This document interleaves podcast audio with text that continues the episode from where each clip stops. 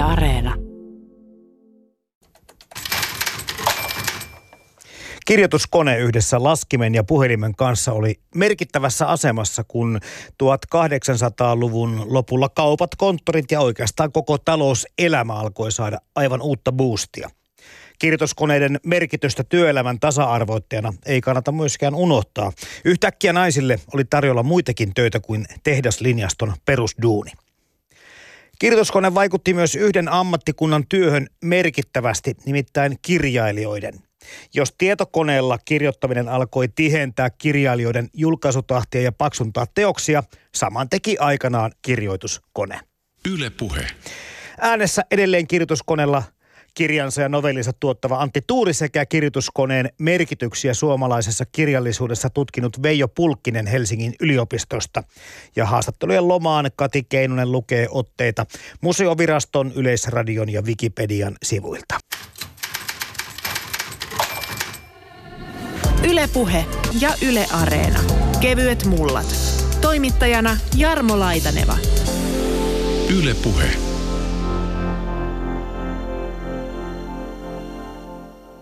Sain sellaisen vinkin kirjailija Antti Tuuri, että sinä olet niitä viimeisiä mohikaaneja, jotka vielä kirjoituskoneella kirjoja kirjoittaa. Pitääkö miten hyvin paikkansa? Kyllä se pitää täysin paikkansa. Mä kirjoitan nimenomaan suorasanaisen proosan, kirjoitan meka- mekaanisella koneella.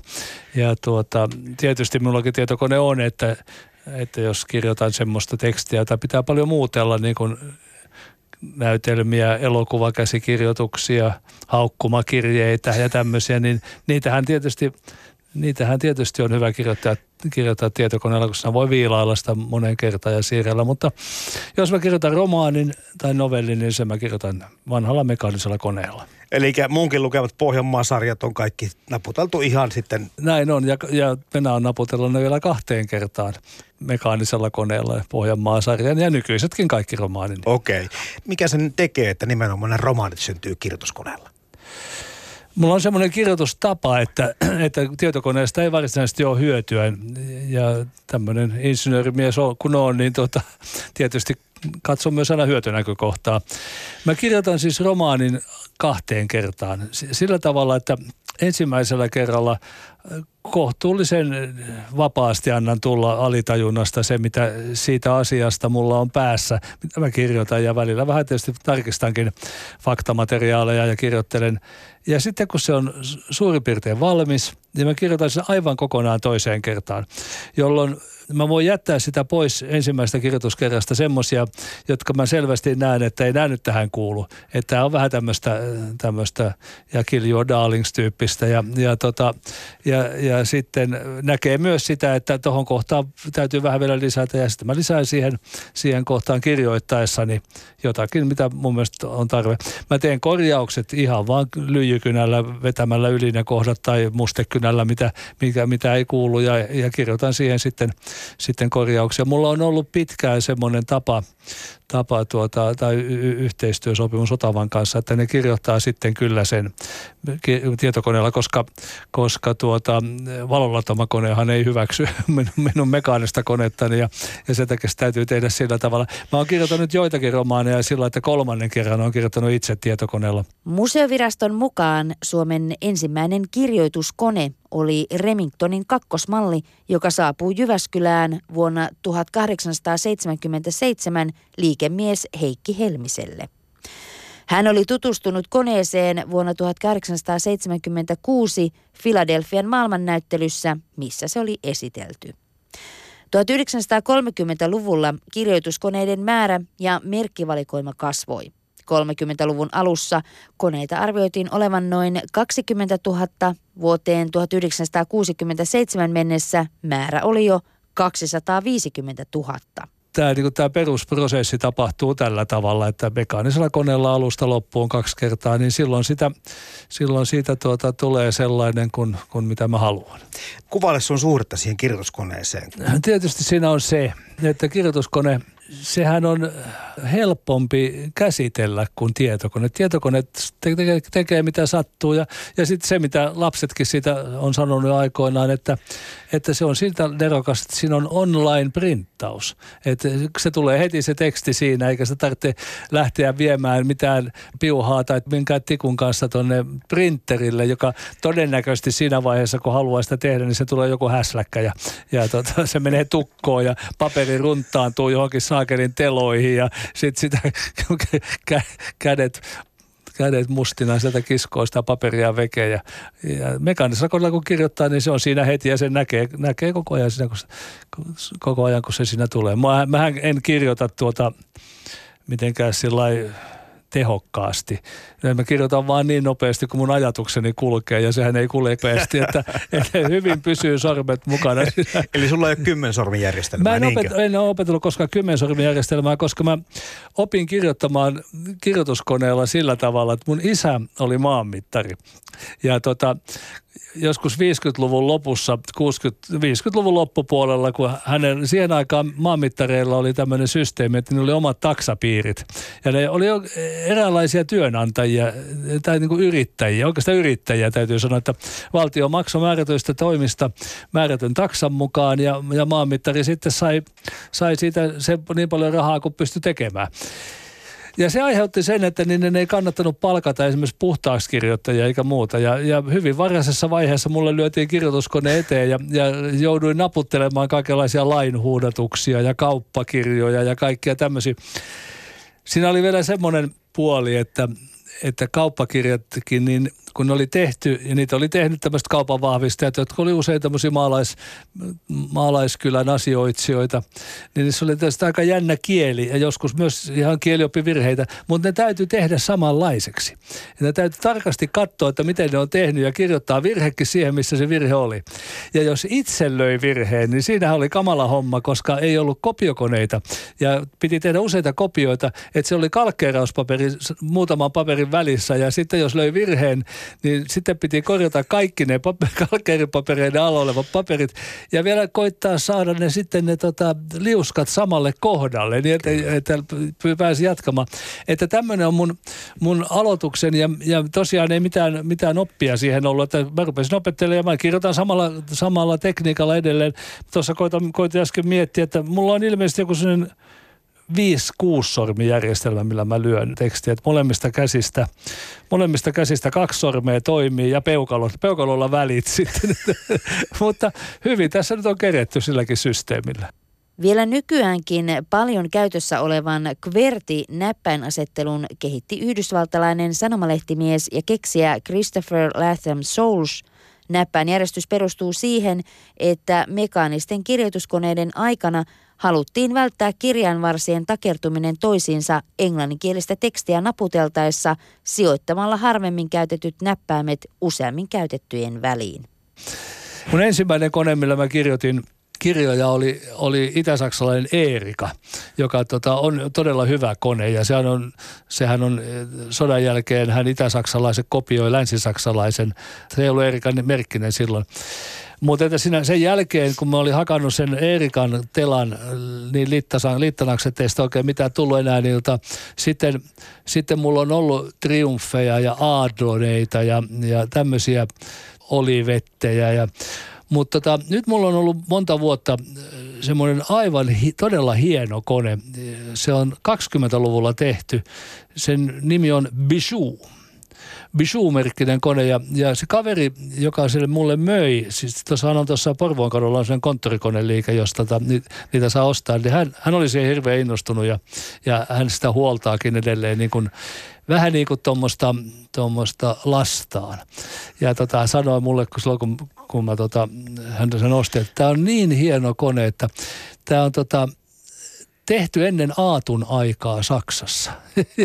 ja se tarkoittaa että ennen vuotta 1933.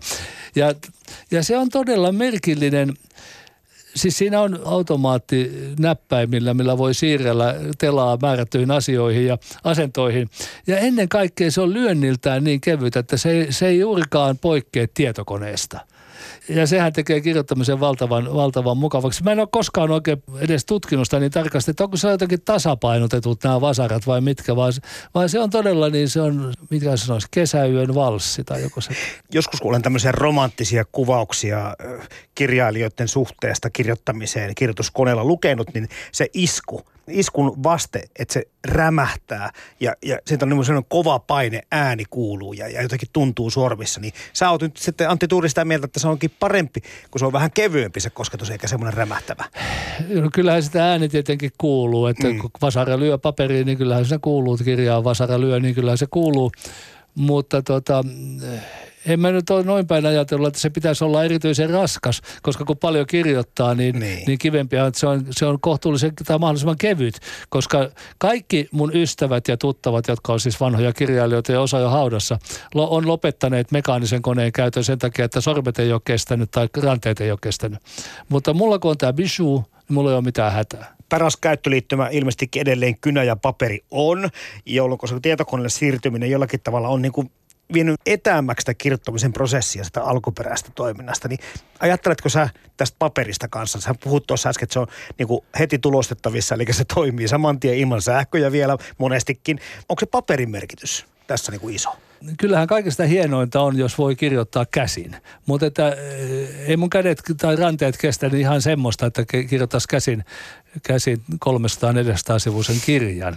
Että, että kyllä mä oon jo kirjoittanutkin aina joskus ennen vanhaan, ennen vanhaan, kun oli matkoilla eikä viittinyt kantaa matkakirjoituskonetta, niin kirjoitin, kirjoitin myös osan romaanista, saatoin kirjoittaa käsin, mutta en nyt enempää kuin ehkä 10 parikymmentä sivua. Et, et, tota, sillä tavalla mekaaninen tai kirjoituskone on jotenkin niin kuin alusta asti siitä on tullut se prosessi, jossa kirjoittaminen tai se tuntuu siltä oikealta työltä. Yle Puhe. Kirjallisuuden tutkija Veijo Pulkkinen, joku tämmöinen myyntireppuri, kun sanoo, että, joo, että auto on mulle vain työkalu. Mutta tekisi mieli niin kuin ehkä vähän haastaa tässä tapauksessa, että kirjoituskone olisi kirjalle pelkästään vain työkalu. Kyllä mä luulen, että monelle tulee tämä kiintyminen siihen koneeseen, varsinkin kun kirjoittaa sillä kauan. Että niin kuin kuuluu se ylipäätänsä mikä kirjoitusväline tahansa. Niin kuin jollain Ingmar Bergmanilla oli kuuluisa, että se pitää olla aina samanlainen vihko ja samanlaiset kynät, samanlaiset mustat kynät. Muuten se pystynyt kirjoittamaan. Ja tota, sanotaan, että Paavo Haavikko, sillä piti olla se tietty alppinen, että, että se raksutus, mikä lähti siitä, niin se niin kuin sai sen kirjoittaa. Sama joku Henry James, se saneli konekirjoittajalle, mutta sanotaan, että se, niin kuin, mikä Remington-malli lie ollut, mutta että se sai semmoisen hyvän rytmin siitä niin kuin omalle puheelle, että se niin kuin tavallaan loi semmoisen feedbackin sille sanelulle ja sitten kun se oli kerran huollossa ja sinne tuli kone, erilainen kone, niin se ei niin kuin onnistunut se kirjoittaminen tai saneleminen. Kun sä isket siihen kirjaimeen ja sitten mikä, millainen vaste siitä syntyy, niin sillä täytyy olla jonkunlainen merkitys sille, että sä tiedät nyt tehneesi jotakin, kun se tulee sieltä näpeille. Joskus se varmasti on aika raskastakin, jos iso tekstimääriä Joo, kirjoittaa. Kyllä. kyllä mä voisin olettaa, että niin kuin samalla lailla kuin tota, soittajalla on se oma soitin, mihin on tottunut, niin tota, se kirjoitusväline vaikuttaa siihen. Miten niin kuin paperin merkitys on tuossa kirjoituskoneessa? Kyllä se vaikuttaa ja tota, hyvin erilaisillekin paperille on kirjoitettu kuuluisi esimerkki varmaan tuo Jack Kerouacin tota, matkalla romaani. Ai se kahteen päivään kirjoitettu, niinkö se no, oli? ei, se ei varmaan pidä paikkansa, mutta, tota, mutta ilmeisesti tämä myytti ainakin on ja on sitä todistusaineisto, että hän on niinku teipannut yhteen tai sitten käyttänyt semmoista pitkää niinku naru, äh, paperirullaa, että ei ole tarttunut vaihtaa paperia välissä, että voi voinut niinku hakata yhtä soittoa mahdollisimman pitkään totta kai jos se näin olisi mennyt, niin silloin sen ymmärtääkin, että se on niin kuin aika nopeasti saatu aikaiseksi, jos se ei tarvinnut pysähtyä niin kuin turhia taukoja pitämään. Niin, joo. Mä en kyllä oikeastaan usko siihen, että se on niin kuin yhtä soittoa kirjoitettu. Että sitä on valmisteltu ja sitä on muokattu jälkeenpäin. Ja, mutta sitten on jotkut, riippuu vähän, että mihin aikaan, mistä ajasta puhutaan, mutta 1900-luvun alulla, alussa jollain Jalmari Finnellä, joka kirjoitti koneella jo tuolla 1908 aloitti, eli aika varhain. Ja hänellä oli varaa ostaa paperia, että hän on niin kirjoittanut aina yhdelle puolelle paperia ja voi jättää kesken parin rivin jälkeen, mutta sitten on toiset, joilla ei ole välttämättä niin paljon varaa ostaa paperia, että paperi oli kallista siihen aikaan. Ja niin on kirjoittanut tiheämpää ja käyttänyt hyväkseen. Joel Lehtonen oli nyt aika pihimies Okei. ja nuukamies, niin tota, hän vielä niin kuin tuossa 20-luvun puolessa välissä, niin hän pyysi kustantajaltaan niin kuin paperia ja sieltä lähetettiin semmoisia tilauskaavakkeita, joissa oli toinen puoli tyhjä ja hän on käyttänyt niitä sitten kirjoittamaan, kirjoittamiseen. Että kans kun se oli vähän eri kokoinen, se oli isompi, tavallisesti isompi paperi, niin se sitten kysyi, että kun hän oli kirjoittanut puhtaaksi niin kustantajalta, että kuinka pitkä tai paljonkohan tämä yksi sivu, käsikirjoitussivu mahtaa olla niin kuin ladottuna. Että hän Mm. tietää suurin piirtein, mikä se kirjan pituudesta tulee. Kyllä. Että hän osaa nyt karsia siihen nähden tai lisätä. Että, että silläkin on väliä. Tämä kirjoituskoneen historia menee sinne 1700-luvulle, jonnekin ensimmäiset versiot 1800-luvulla sitten tämmöinen modernimmat koneet rupesivat syntymään ja sitten tota, en tiedä, 1920-luvulla taisi olla jo semmoisia koneita, mitä vieläkin on käytössä ymmärtääkseni. Miten suomalaiset otti vastaan? Miten kirjailijapiirit otti vastaan kirjoituskoneen tulon? Sillä kirjailijoista en osaa sanoa. Ilmeisesti Juhani Aho oli ensimmäinen. Että se, Okei. on, että se on ehkä 1903, siinä main 1904, 1902. Kirjoitti niin erään liikimiehen tota elämänkertaa ja hän sai niin sitä varten käyttöön. He lahjoitti ja hän sai sitten omaksi sen kirjoituskoneen sen elämänkerran kirjoittamisen jälkeen. Mutta tuskin paljon aikaisemmin kukaan on Tuskin ennen Niin. Ahoa mä luulen, että Kyllä. koska ensimmäiset koneet varmaan tuli, mitä se oli 1890-luvulla, kun se oli. Niin Suomeen, kyllä. Niin. Joo.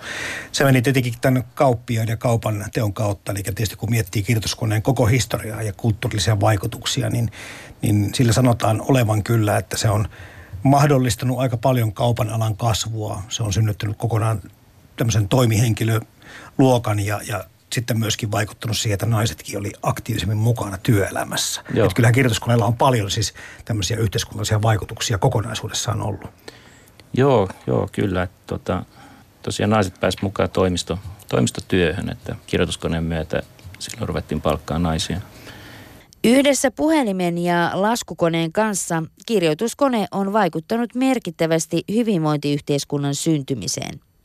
1800-luvulla alkanut konttorikoneiden kehittäminen mahdollisti muun muassa kaupan ja finanssitalouden kasvun. Laitteiden myötävaikutuksella syntynyt moderni toimihenkilöluokka veti myös naiset mukaan työelämään. Sitä on nyt pidetty tämmöisenä huomattavana askeleena, että niin kuin naisten tämmöiseen vapautumiseen.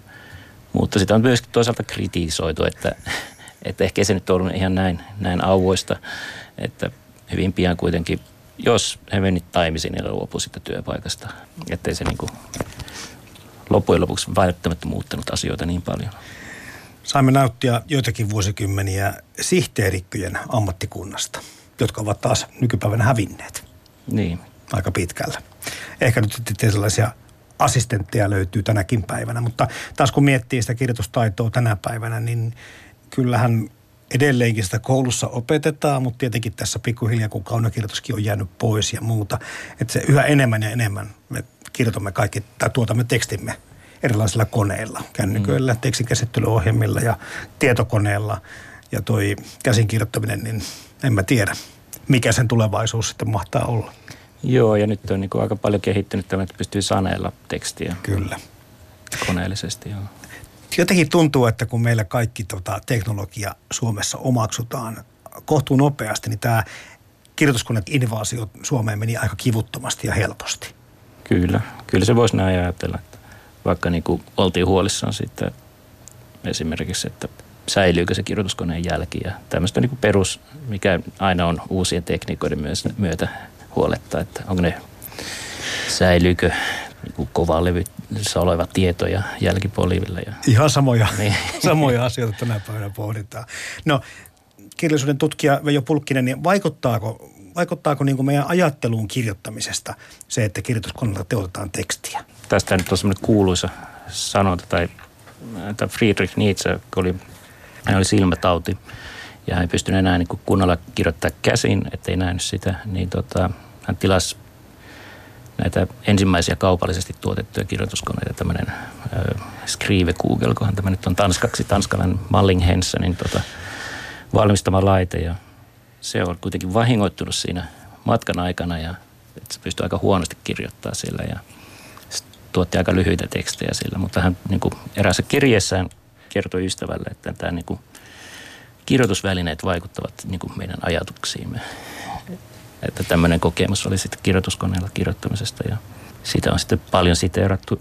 Ja kyllä se niin kuin voisi sanoa vaikuttaa ajatteluun siinä mielessä. Jos, jos ajatellaan, että kirjoittaminen on eräänlaista ajattelua. Ja, esimerkiksi tämä Jalmari Finne, niin hän osasi kirjoittaa ilmeisesti kymmensormenjärjestelmää. Kuitenkin, niin kuin, että katsomatta näppäimiä ja tällainen. Hän sanoi, että kun hän on pianoa soittaa niin kuin paperista, eli niin kuin nuoteista osaa soittaa ja että hän kirjoittaa todella nopeasti. Ja, niin häneen on vaikuttanut, että hän sanoi itse, että hän pystyy, että koneen avulla hän pystyy niin kuin kirjoittaa sen, pysyy ajatuksensa mukana. Että kun hän ajattelee niin nopeasti, se tarina Ei. kehittyy mielessä niin nopeasti, niin hän pystyy kirjoittamaan saman tiensä. Että jos hän pitäisi kirjoittaa kynällä, niin se takkuessa jotenkin tota, synkronoitu sen ajatusnopeuden joo, kanssa kirjoitusnopeus. Niin, kyllä, joo. Ja se näkyy sen niin kuin käsikirjoituksistakin sitten, että hän ei niin kuin korjaa oikeastaan ollenkaan sitä tekstiä tällä vaan. Ja hän lähtee liikkeelle, että ne monet niin kuin käsikirjoituksia alut, niin ne on kirjoitettu monta kertaa uudestaan. Ja se näyttää, että se lähtee niin kuin alusta loppuun kirjoittaa. Että hän ei ole suunniteltu välttämättä koko rakennetta romaanissa, vaan alkaa kirjoittaa ja sitten se muuttuu, että muuttuu, että ei, nyt pitääkin palata taaksepäin ajassa, että pitää ottaa huomioon tämä asia ja sitten kirjoittaa uudestaan. Ei, ei vaan ta- vielä enemmän taaksepäin. Mutta se niin kuin improvisoi tavallaan siinä kirjoittaessaan. Että se kehkeytyy se tarina siinä samaten, samalla hetkellä, kun hän kirjoittaa. Tämän tyylisessä työskentelyssä varmaan tietokone on tänä päivänä ehdoton työväline, kun sä pysyt tekemään ne keikautukset. Ei tarvitse miettiä kahta sanaa, voit palata taaksepäin ja kirjoittaa uuden kappaleen sinne niin, kyllä. taaksepäin. Joo. Mutta ennen se on ollut vähän toisen tyyppistä. Tuossa Antti Tuurikin sanoi, että hän kirjoittaa tekstin, romaanit ja novelit kaikki kirjoituskoneella sillä vanhallaan ja kahteen kertaan. Eli tarkoitan vaan tässä sitä, että se jollain tavalla ehkä on niin kuin valmiimpana se ajatus, intentio kirjailijalla, tekijällä päässä sitten sitä tuottavasta jutusta, kun, kun se on kirjoituskone eikä tietokone. Tavallaan se muokkaaminen, että jos kirjoittaa pitemmän tekstin ja lyhyemmänkin tekstin, tota, sen jälkeen kun tulee tämmöinen revisiovaihe, että lukee ja korjaa ja sitten huomaa, että pitää muutoksia, pitää tehdä isojakin muutoksia, niin sitten näkyy käsikirjoituksena monesti, että se on leikattu ja liimattu sitä, että jos halutaan säilyttää tekstiin. Finna oli semmoinen, että kun se oli nopea kirjoittaja, niin hän kirjoitti kokonaan uudestaan alusta. Ei tarvittanut, niin kuin, että hän ei välittänyt, vaikka oli kirjoittanut 30 sivua, että se saattoi joutua romakappaan ja hän kirjoitti vain uudestaan. Ja se on jännä, että se ei kirjoita sanatarkasti uudestaan, että siinä olisi niin kuin se entinen teksti, mitä hän jäljentää ja sitten muuttaa. Vaan kirjoittaa niin kuin lausetkin uusi, uusiksi. Että se on se tarina, mikä siellä pysyy samana, mutta ei se niin kuin lausetasolla se muuttuu kyllä. Se vaihtelee kirjailijoittain se, että kuinka paljon muutetaan sitä tekstiä ja ikään kuin luonnostellaan ja sitten seuraavassa vaiheessa kirjoitetaanko uusiksi vai tota, niin kuin korjataanko vain lausetasolla lisäilen ja poistaen. Et tietokoneella se on helppoa tehdä tuo muokkaus pitemmällä tekstillä, että se leikkaus ja liimaus, kun, kun se, että tota, käsin sitten sinne korjataan rivien väliin ja li, leikataan ja liimata uusia kappaleita. Yle Puhe.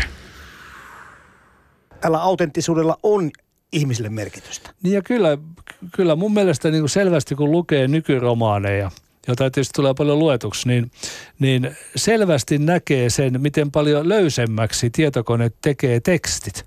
Et helposti na, katsotaan, että onpas komea kirja, jumalauta 600 sivua, rupeaa sitä lukemaan, niin sitä on 400, 200 sivua, että olisi voinut vetää, tai kustannustoimittaja olisi pitänyt vetää yli.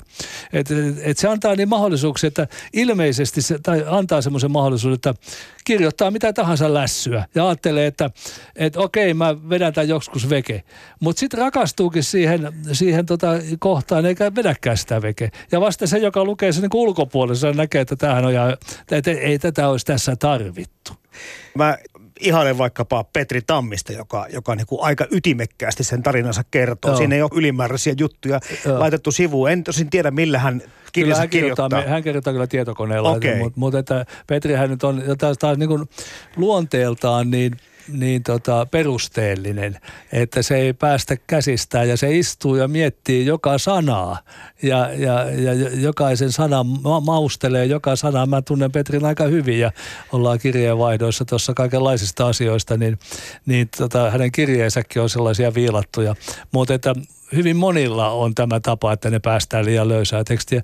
Ja mä uskon, että se on tietokone on yksi syyllinen siihen. Aika paljon tänä päivänä tosiaan tämmöisiä paksuja romaania ilmestyy. Joo, joo, Et joo. ikään kuin romaanin keskikoko tuntuu kasvavan koko Tunt- ajan. joo, kyllä, Silti kyllä. lukeminen vähenee. Joo, joo. ja se, se on se kone antaa juuri sen mahdollisuuden, että ja sitten kun se, sitähän ei, tietokoneellahan ei sitä kirjoiteta kokonaan läpi toiseen kertaan, vaan sitä katsotaan sitten näin, että okei, tuon mä otan ton kohdan pois, kun se on niin helppoa, tuohon mä pistän vähän lisää. Ja, ja, mutta kun mekaanisella koneella, tai miksei tietokoneellakin, jos kirjoittaa kerta kaikkiaan ihan kylmästi kokonaan läpi sen tekstinsä, mm-hmm. niin siinä näkee silloin, että mikä tässä on liikaa ja mi- mihin kohtaan tässä tarvitaan vähän lisää.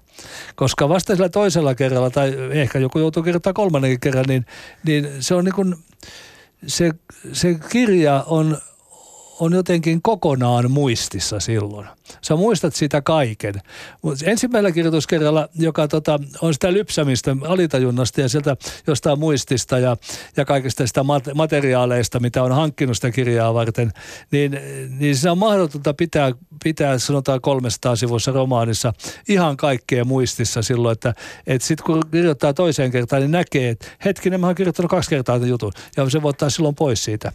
Et tota, mutta silloin kun se kirjoittaa toiseen kertaan ja nopeasti, jos se täytyy silloin keskittyä siihen sillä, että, että tekee sen ihan päivittäisen työn. Mä oon tehnyt, mä oon tehnyt sellaisen usein, että mä teen ihan aikataulun itselleni siihen toiseen kertaan ja pistän kirjaan ylös, että tämä päivä, tämä päivä, tämä päivä, tämä päivä, tavoite, kymmenen liuskaa, saavutus näin paljon ja jos en mä sitten saa sitä tehtyä, niin mä sitten kirjin seuraavana päivänä sen kiinni ja tällä lailla mä menen sen toisen, toisen kirjoituskerran niin, että tuommoinen 300-sivuinen kirja, niin niin mä kirjoitan sen 20 päivässä kokonaan ja uudestaan, jolloin se, tota, jolloin se tosiaan näinkin harvassa päässä pysyy. Tuossa aikaisemmin sanoit, että sulla on ollut useita kirjoituskoneita tässä elämäsi aikana. Onko sulla ollut sähkökirjoituskonetta? Ei sitä mulla ei ollut koskaan. Mä oon, tota, on tietysti jossakin, jollakin niitä nähnyt ja, ja katsellut, mutta kun siinä kuuluu se hurina, niin se on ihan järjetöntä, pitää sellaista hurinaa koko ajan päällä. Et, tota, et mekaaninen kone on, on sillä lailla ystävällinen kaveri, että siitä ei kuulu muuta ääntä muuta kuin se, se naputus. Toi hitaus, jollakin tavalla se tässä niin tulee ehkä, sä joudut miettimään selvästikin tuossa niin kuin enemmän kirjoittaessa, koska sitä korjata ei ole niin helppoa. Kerroit tuossa jo antituuria, että lyijykoneella tai mustekoneella sitten vedät sitten. Et käytä korjauslakkaa ja korjausnauhoja. Niitäkin on mahdollista käyttää mekaanisessa Joo, joo mutta ei, ei, en mä näe siinä mitään syytä ruveta semmoista. Mä oon koulutuksessa graafisen alan diplomi-insinööri ja semmoiset työt hän teki ennen vanhaa oikolukijat ja latojat. Että et eihän tällä koulutuksella kannata ruveta tekemään, viemään niiltä töitä. Et, et, et, et mä, mä yksinkertaisesti vedän koneella tai kynällä yli, yli ja kirjoitan siihen päälle ja, ja sitten tuota, puhtaaksi kirjoittaja kirjoittaa sen. Mä oon eräältä kirjailijalta lukenut haastattelusta, että hänellä ei ole niinkään merkitystä kirjoittaako hän kirjoituskoneella vai tietokoneella. Mutta kun tietokoneella on se ongelma, että sieltä saattaa tulla bling aina välillä. Sähköposti tai joku muu viesti ja se kirjoittaminen saattaa keskeytyä. Ja tämä niin kuin keskeyttämättömyys on sitten joillekin se arvo, että otan tuosta kirjoituskoneen, kukaan ei mua häiritse nyt kun mä teen tämän jutun niin- ja kännykkä on äänettömällä ja niin poispäin. Että tälläkin on kai joku merkitys. No, no ei mulle, kyllä mulla on aika hyvä keskittymiskyky, että, että jos kuuluu bling jostakin, niin kyllä mä voin vastata siihen ja jatkaa suurin piirtein sitä, mistä mä oon... Et se ei häiritse ei, sua. ei, mä, en mä tuommoisten takia ole, ole tota, tietoko, tietokonetta hylännyt. Ja, ja, ja eihän kirjoittaminen koskaan ole semmoinen prosessi, että sitä voi tehdä, tehdä niin kuin tuntitolkulla ja päivätolkulla. Että sitä joka tapauksessa kirjoittaa tunnin, kolme varttia tunnin ja sitten, sitten vähän käveleskelee ja kattelee taivaan sineen ja juo kupin kahvia ja, ja ennen vanhaan poltti tupakan ja mitä nyt tekikin. Ja, tota, ja, Kirjoituskoneet alkoivat muuttua 1960-luvulta alkaen sähkötoimisiksi, jolloin näppäilynopeus lisääntyi, kun kirjasimen valinta ja kirjasinvasaran liikuttaminen erotettiin toisistaan niin, että vasaran liikuttamisesta huolehti sähkömoottori näppäimen ohjaamana joko mekaanisen tai sähköisen kytkennän kautta. Teksti oli tasaisempaa kuin mekaanisilla kirjoituskoneilla, jossa heikommilla sormilla lyödyt kirjaimet saattoivat jäädä himmeämmiksi kuin muut. että ei kukaan pysty kirjoittamaan siis siis sanotaan nyt kol, kolme neljää tuntia yhtämittaisesti. Että kyllä siinä, siinä on pakko tehdä pitää, pitää jotakin taukoa. Ja tulee sitä ilman muuta myös miettimistaukoja, että joskus joutuu sellaisen kohtaan, että täällä ajattelee, että kuinka tästä jatkan. Mutta siitähän on tietysti helppo jatkaa, kun osaa tekniikan. Miten jos ajatellaan yleisesti antituuri, mitä sä ajattelet siitä, miten paljon kirjoituskoneet on ihmisten elämää auttaneet tai helpottaneet? Kyllähän se tietysti mullisti kirjoittamisen kokonaan, kun päästiin päästiin käsin, käsin kirjoittamisesta koneella kirjoittamiseen. Ja loi kokonaisia ammattikuntia silloin aikoinaan, mutta, mutta nythän se, en ole enää nähnyt, että on olisi tämmöisiä, tämmöisiä koneella kirjoittaa kirjoituskoneen kirjoittajien Suomen mestaruuskilpailuja, että kuka nopeimmin lyö ja tämmöistä. Muistakaa mä väärin, että ne parhaat sihteerit tai konekirjoittajat, niin löikö ne 14 000 virheetöntä merkkiä puolessa tunnissa, joka on valtava määrä. 14 merkkiä, se on seitsemän liuskaa noin normaali liuskaa koneella kirjoitettuna ja, tota, ja se piti olla virheetöntä. Että virheestä aina putosi pois yksi merkki, merkki tuota siitä tuloksesta. Laskin itse ihan huvikseni, että kuinka paljon mä lyön kun ihan, ihan suoraan lyön, lyön tota. mutta mä en tietysti puolta tuntia kokonaan kirjoittanut koskaan, koskaan sillä, vaan, vaan löin just jo, to, joku tuommoisen kolme, neljä liuskaa ja katoin aikaa siihen ja siitä sitten laskin, että paljonko puoleen tuntiin löysin. Ja mä pääsin jonkin semmoiseen seitsemään tuhanteen merkkiin tu- puolessa tunnissa. Että, että mä pidin sitä kuitenkin ihan kohtuullisena tuloksena noin tuommoisena kuusisormijärjestelmällä. Minkä verran sä tiedät kollegoittesi kirjoittavan kirjoituskoneella? En mä tiedä tällä hetkellä enää ketään, joka kirjoittaisi mekaanisella koneella. Että kyllä, kaikki, kyllä mä rupean olla viimeinen mohikaani tässä, että sitten kun minä olen haudassa, niin tämä taito menee kirjailijoilta, kirjailijoilta myös hautaan. Niin mä sanoinkin tuossa, tai, tai kerroin sitä, että, että kaikki ne, jotka pitkään kirjoitti, viimeiseen asti kirjoitti mekaanisilla koneilla tai sähkökoneilla, mm. niin ne joutui luopumaan nimenomaan sen takia, että niiden nivelet, sormien tai ranteiden nivelet ei kestäneet sitä. Ja muistan esimerkiksi Eeva Joenpelto, joka kirjoitti mekaanisella koneella tai sähkökoneella, niin hänellä oli valtavat kääreet loppuvaiheessa ranteessa, jossa, jossa hän koitti tukea niitä, niitä käsiänsä, että pystyisi vielä hakkaamaan sitä konettansa. Ja... Mutta sulla jo siis ei mulla toimii kaikki mitään, joo, nivelet ja kaikki vielä ihan joo, hyvin. mulla ei ole mitään ongelmia ollut sen kanssa. Ja, ta, ja mulla on ollut hyviä koneita tietysti aina. Ja, ja nyt tämä Bisu on aivan, aivan sillä erokas, että, että mä luulen, että ei mulla olisi mitään hyötyä nivelille, vaikka mä siirtyisin kirjoittamaankin pysyvästi tietokoneella.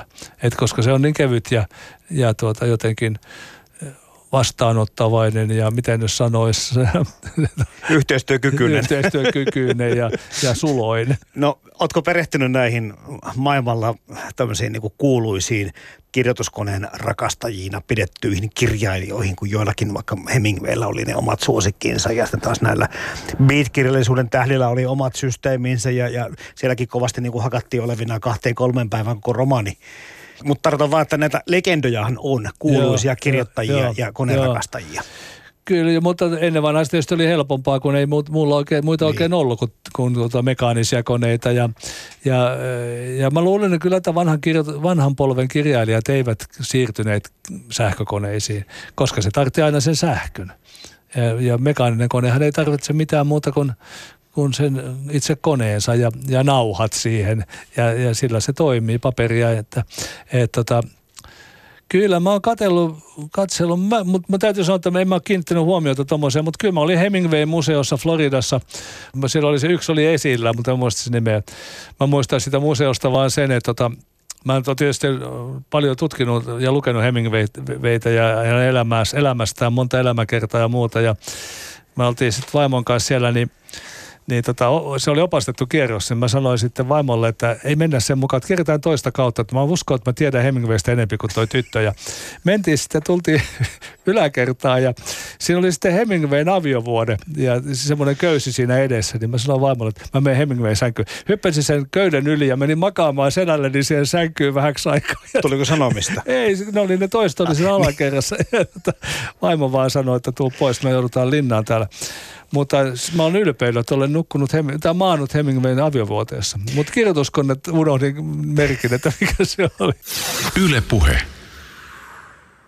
Veijo Pulkkinen, kun katsoo vaikkapa romanikirjallisuutta, niin, niin näkee selvästi sen, että varhaiset teokset kaikki ovat aika tuommoisia ohuja läpsyköitä ja sitten se lähtee sitä laajenemaan ja tänä päivänä ei ole mitenkään harvinaista tulee tuhatsivuisia romaaneja tai tämmöisiä useampi tuhatsivuisia sarjoja romaaneista, joka tarkoittaa sitä, että se tekstin tuottaminen, jos se on niin kuin helpompaa, nyt en mennä ajatustasolle, vaan niin kuin ihan tämä itse tuottaminen, kirjoitusprosessi tällä tietokoneella, niin miten mahtoi vaikuttaa kirjoituskoneen tuleminen sitten kirjailijoihin ja tekstien pituuksiin tai romanien kokoihin, kun verrattuna sitten käsinkirjoittamiseen?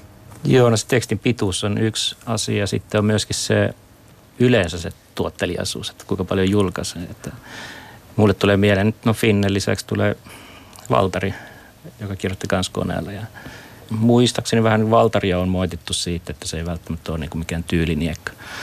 Ja tota, Finne myös samasta asiasta. Ja tota, mutta juoni lentää ja Ja, ja yleisö tykkää. Niin, ja tarina niin kuin toimii. Kyllä. Tällainen. Että mitä jotain Finneen vanhojakin tekstejä lukenut, musta se näyttää aika hyvältä sillä ei niin nykylukijan silmään. Että se ei ole koristeellista, ei se ole hirveän koristeellista se teksti, mutta se tavallaan etenee jouhevasti. Ja hänellä oli tietenkin tämmöinen dramaturgin tausta myös, että teatterimaailmassa toiminut. Että se lähtee niin hyvin juonivetoisesti. Kun lukee vaikka nykypäivä tai selaileekin nykypäivän runoteoksia, niin joissakin on sitten tehty sitten tämmöistä niin visuaalista tehostetta laittamalla tekstit ja kirjaimet tiettyyn järjestykseen tai tiettyyn muotoon. Eli on haettukin jotakin muuta sen tekstin sisällön lisäksi. Ja mulle tulee mieleen tietenkin kirjoituskoneesta, itsekin muistan pelleelleni joskus aikanaan sillä, niin oliko, mahtuuko suomalaiseen kirjallisuuteen, niin kirjailijoiden keskuudessa tämmöisiä kokeiluja, tyylikokeiluja, typografisia kokeiluja sitten, kun ruvettiin kirjoituskoneella tekstiä tuottamaan? Joo, kyllä tota, sitä löytyy, no, noissa varhais käsikirjoituksessa on nähnyt semmoisia, että on kokeiltu siellä käsikirjoituksia. Että ollaan vähän leikitty ja koristeltu siellä eri, mutta sitten on tota 70-luvulla, 60-luvulla tota, alkaa tämmöinen kokeellisempi vaihe ja sieltä löytyy ainakin Maila Pylkkönen oli semmoinen, joka on tullut kaksi runokokoelmaa, virheitä ja tarinatappelusta ja näissä on niin kuin, ne on kirjoitettu kirjoituskoneella ja ne on sitten ne kirjoituskoneet liu, liuskat niin semmoisen faksimille niin kuva jäljenteet ikään kuin. Ei sitä välttämättä huomaa tuosta ainakaan tarinatappelusta niin kuin heti kun lukee, mutta tota, sitten siellä huomaa, että siellä on niin päällekkäin kirjaimia, jotka niin paljastetaan, ei ole niin ladottu ainakaan. Niin, koska painokoneella ei voi tuottaa se tekstiä samanlaisena kuin kirjoituskone sen niin, ulos antaa. Niin.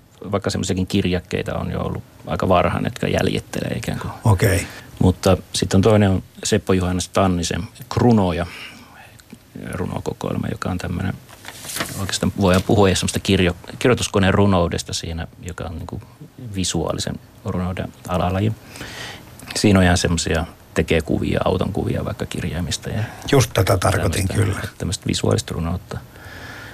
Että tulee mieleen niin kuin Apollinaire, joka oli tämä ranskalainen tai puolalaissyntyinen ranskalainen avantgardisti 1900-luvun alusta.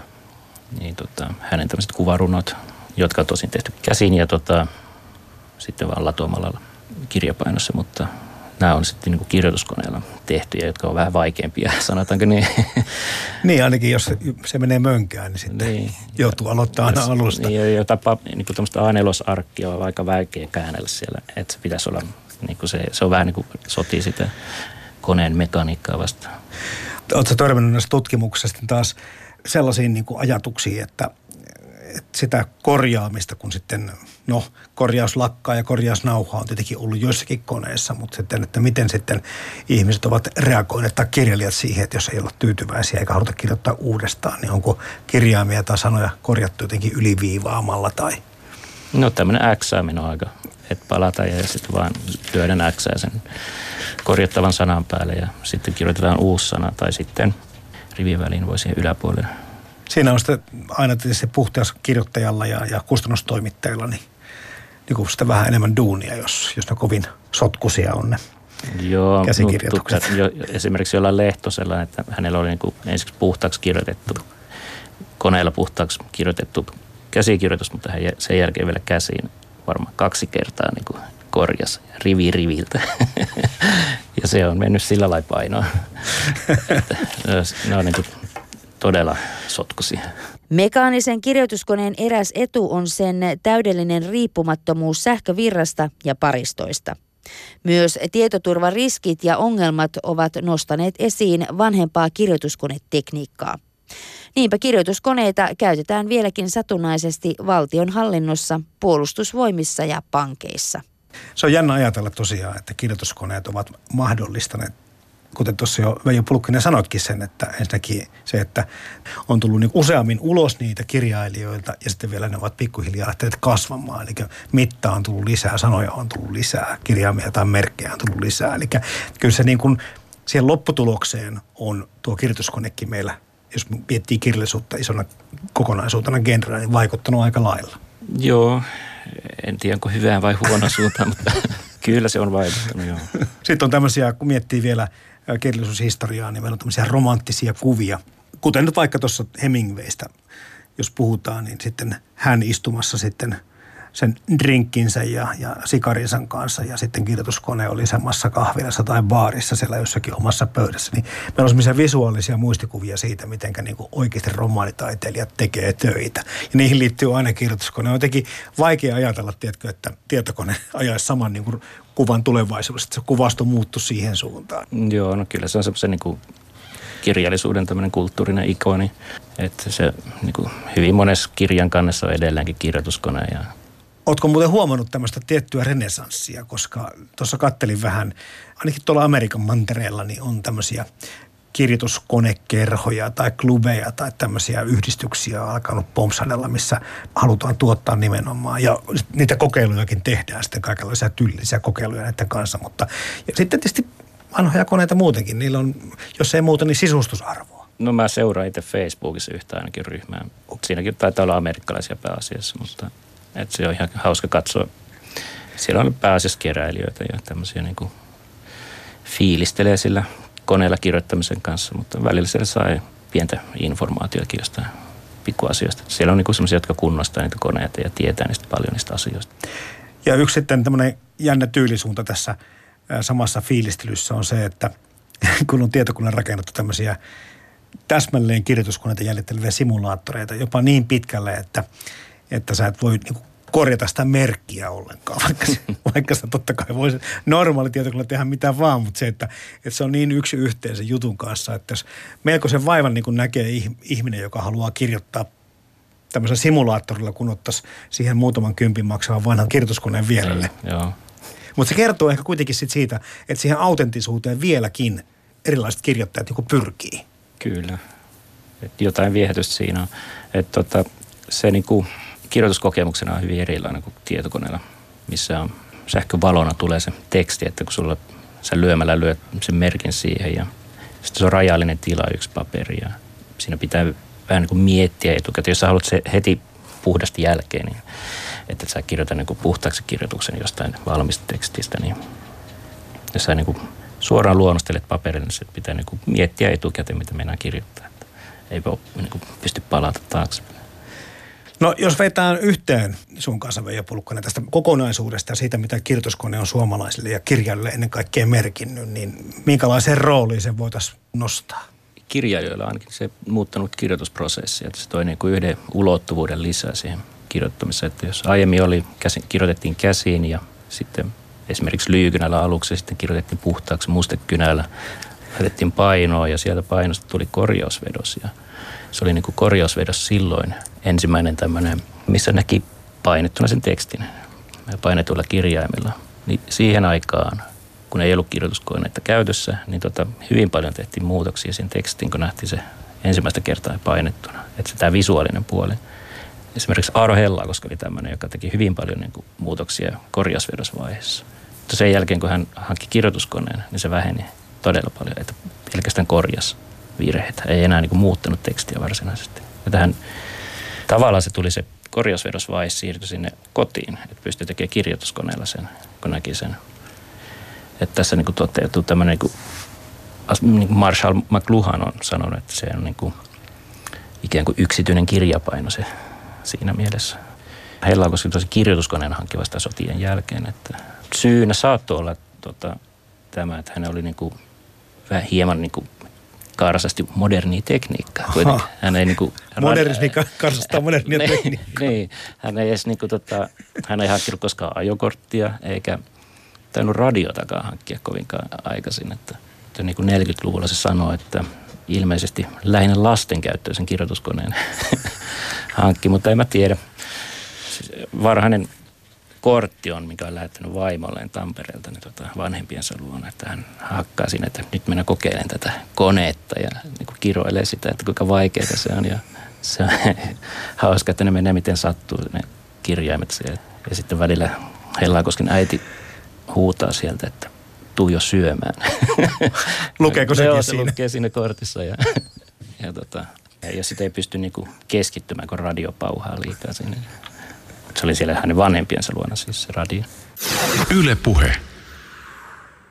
Sanoit tuossa jo kirjailija Antti Tuuri aikaisemmin, että sukupolvet, jotka ovat aloittaneet kirjoittamisen näillä mekaanisilla kirjoituskoneilla, niin eivät ehkä kovin helposti siirtyneet sitten sähkökirjoituskoneiden tai tietokoneiden käyttäjiksi. Mutta näetkö, että asialla olisi tulevaisuutta? Uskotko, että nykykirjailijat tai tulevat kirjailijat, jotkut sitten fiilissyistä tai jostakin muista syistä, niin ihastuisivat näihin. Koska tämmöistä pientä muoti-ilmiötähän on maailmalla ollut havaittavissa, että on tämmöisiä kirjoituskonekerhoja perustettu tai yhdistyksiä ja sitten myöskin noi vanhat koneet totta kai antiikkiliikkeessä ja muualle niin ovat aika arvossaan.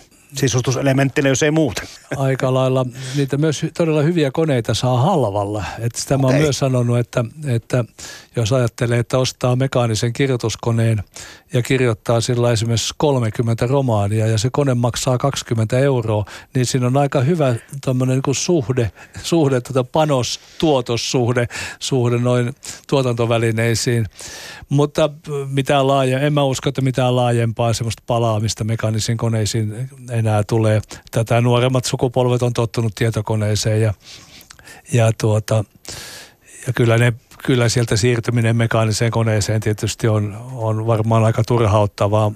Mutta tämmöinen, joka on sillä tottunut kirjoittamaan koko ikänsä, niin ymmärtää sen arvon. Mm. Niin toki eihän mekään tässä kevyet mullat ohjelmaa kirjoituskoneelle tehtäisi, jos niitä kovin paljon täällä vielä niin olisi ikään kuin maailmalla käytössä. Joo. Mutta tota, kaikille ilmiöillähän on kuitenkin tämmöisiä, ihan sama kuin puhutaan vaikka VHS tai muusta C-kasetista, niin jokuhan niitä keräilee. Joo. Ja se säilyy sillä marginaalissa Joo. jonkun tietyn ryhmän ehkä harrastuksena, mutta, mutta sitten jos puhutaan siitä, että, että kun niitä oli ennen, niitä oli joka taloudessa kirjoituskoneita, ihan varmasti. Joo. Ja monesta koko paikasta löytyy tänään. Joo, Niin. joo. Joo, sehän oli se murroshan oli silloin 80-90-luvulla, kun tietokoneet rupes, läppärit tuli, rupesivat tulemaan. Ja tota, silloinhan sai todella lähes käyttämättömiä mekaanisia koneita suurin piirtein poiskantohinnalla. Ja silloinkin mä aika monta konetta on hankkinut siihen aikaan.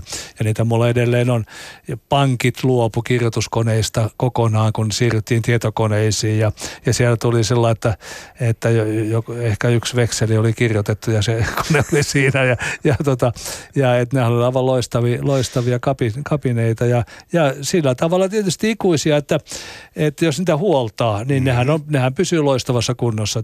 Ja se Eerika, jolla mä kirjoitin hyvin paljon aikoinaan, niin siinä kuluu se, se, tota, se tela jo niin, niin kuluneeksi, että, että tämä, mullahan on tuossa tosiaan Porvoon kadulla semmoinen, semmoinen kaveri, joka, joka tota, hoitaa koneita, niin hän sanoi, että tässä pitäisi vaihtaa kokonaan tela.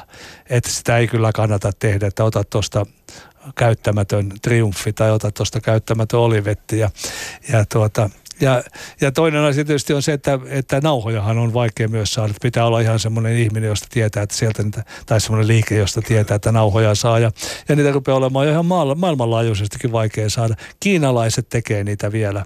Ja Saksassa on joku firma, joka tekee niin, että, että kyllä niitä saa. Ja Kyllä mä uskon, että niin kuin mun eh, elämäni ajan vielä saadaan nauhoja. Vaikka kirjoituskoneiden aika alkaa olla takanapäin, asian harrastajia löytyy vielä ympäri maailman.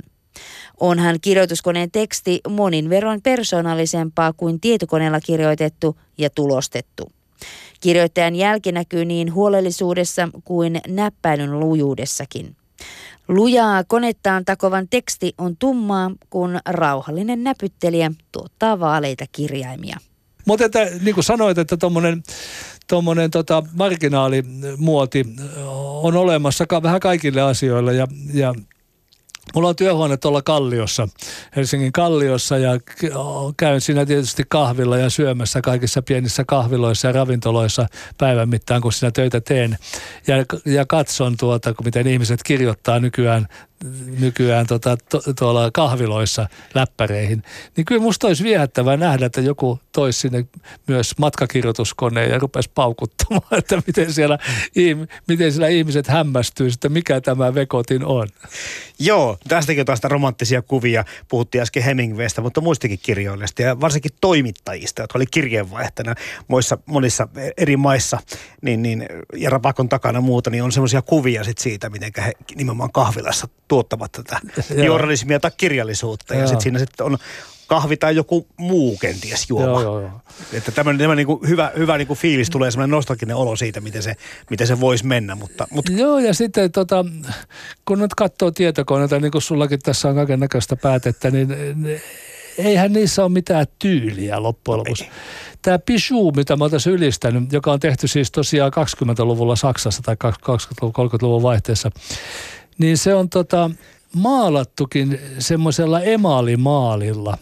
Ja e, vähän niin kuin ne 20-luvun ja 30-luvun ne loistoautot oli oli ja, tota, ja kultaisin kirjaimisen lukee sitä tämä se, se jotenkin ihan sitä ulkomuodollaan virittää jo semmoiseen puolitaiteelliseen tunteeseen, kun menee työhuoneelle.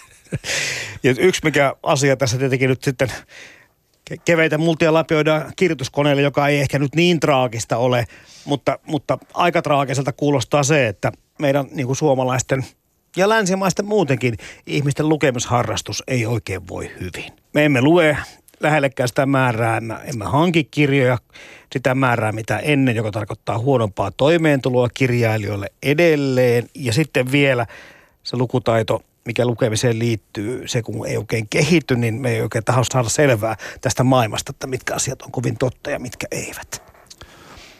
Mutta jos totta puhutaan, niin hyvää korkeatasoista kirjallisuutta on aina luettu vähän.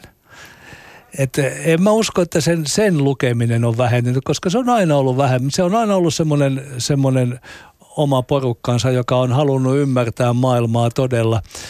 Ja, ja tottahan on kuitenkin, että, että klassikkokirjat elävät edelleen. Kyllä, kyllä niitä luetaan, luetaan vuodesta toiseen ja, ja, ja vuosisadasta toiseen ja, ja sillä tavalla. Mutta että tietysti toi tuommoinen päiväkohtainen kohina menestyskirjailijoiden ympärillä, niin on tehnyt sen, että, että, että tota, vain niitä myydään paljon – ja, ja ehkä niitä niin kuin sinä vuonna luetaankin suhteellisen paljon, mutta vasta sitten kun kirja on 20 vuotta vanha, 30 vuotta vanha, tiedetään, jääkö se kirja elämään. Ja, ja, ja niistä joka vuosikymmeneltä hän ei kuitenkaan jää sen enempää, mutta ei se vähempää kuin ennen vanhaa. Et tota, et kyllä, kyllä, esimerkiksi mun Pohjanmaan romaani niin ilmestyi 83. Ja edelleen ihmiset tulee nyppimään mua hihasta, kun mä kuulin, että joo, että kyllä se on vaan kyllä se vaan on elävä kirja. On se. Ja, to, ja, tota, ja, ja mä tietysti ajattelen vähän iloisena, että kiva, että kirja elää, mutta sitten vähän sillä, että en mä enää ole näkemässä ilmeisesti 30 vuoden päästä, kun, kun nyt ilmestyneitä kirjoja ihmiset lukee ja, ja enkä tiedä, että lukevat. Kirjoituskone on listattu mukaan Erik Schalainin teokseen 50 konetta, jotka muuttivat maailmaa. Teoksessa on esitelty merkittävimmät keksinnöt, jotka ovat muuttaneet eniten ihmisten elämää ja arkea. Kirjoituskoneen merkittävyydestä kertoo sekin, että teoksessa esitellään myös höyryveturit, kutomakoneet, avaruusluotaimet ja matkapuhelimet. Jos missien elämäkertoja luetaan vähän enempi tai vähempi, niin ei sillä ole sillä merkitystä maailman kannalta, mutta, mutta hyvää kirjallisuutta luetaan se, mikä luetaan. Enkä mä usko, että se se nyt mitenkään, jos se, jos se vähenee, niin sitten tietysti ihmiskunnallakin on, on vähän surkeammat oltavat, mutta että sehän ei ole kirjallisuuden vika. Ei, ei kyllä se on meidän lukijoiden vika. Mutta tämä elinkaariajattelu ihan totta, että sitä valitetaan aika monella muullakin alalla, mutta ehkä erityisen draagista se on tuolla kirjallisuudessa, missä eletään vain muutaman kuukauden sykli korkeintaan. Sitten se on jo mennyttä Joo, maailmaa joo. ja odotetaan koko ajan uutta tulevaksi, joo. vaikka se olisi miten loistavaa Joo, laarissa. Mutta siellä on se koko se klassikko. 30, 20 vuotta, 30 vuotta kun on mennyt, niin nähdään mikä kirja on klassikko ja se jää elämään. Ja tuossa just, just tota, tehtiin, tehtiin painostosta tuosta poltetun jaulin saagasta, joka on kirjoitettu ilmeisesti vuonna 1190. Ja se on edelleen elävä kirja. Koska tahansa se voi ottaa käteen. Sitä tehtiin, mä te käänsin sen islannin kielestä joskus kol, ehkä 20 vuotta sitten.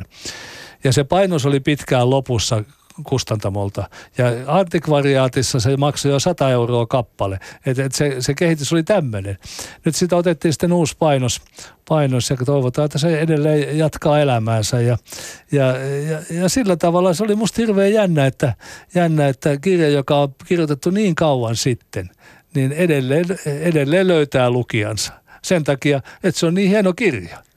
Mikä sillä kirjoituskoneessa nyt sitten tällä hetkellä on Mä valmistumassa? kirjoittamassa oikeastaan semmoista taiteilijaromaania, joka, joka kertoo semmoisesta viime vuosisadalla kuolleesta kuvataiteilijasta, jota pidetään yhtenä ensimmäisenä suomalaisena surrealistina.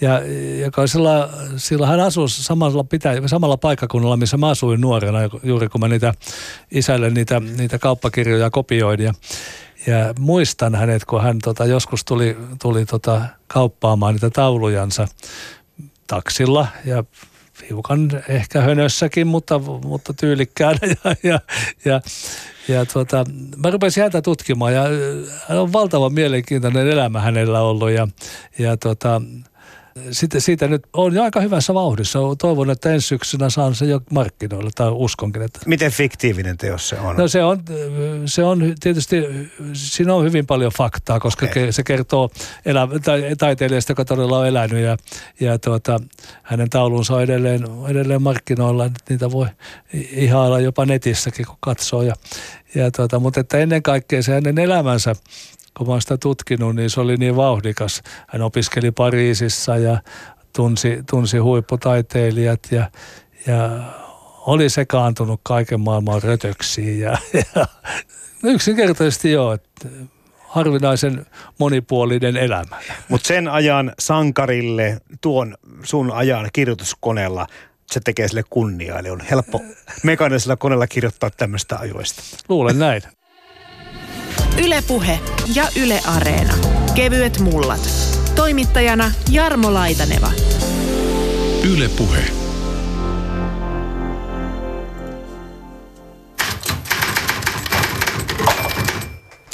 Äänessä olivat edelleen kirjoituskoneella tekstissä tuottava Antti Tuuri sekä kirjoituskoneen merkityksiä suomalaisessa kirjallisuudessa tutkinut Veijo Pulkkinen Helsingin yliopistosta ja haastattelujen lomaan Kati Keinonen luki otteita Museoviraston, Yleisradion ja Wikipedian sivuilta.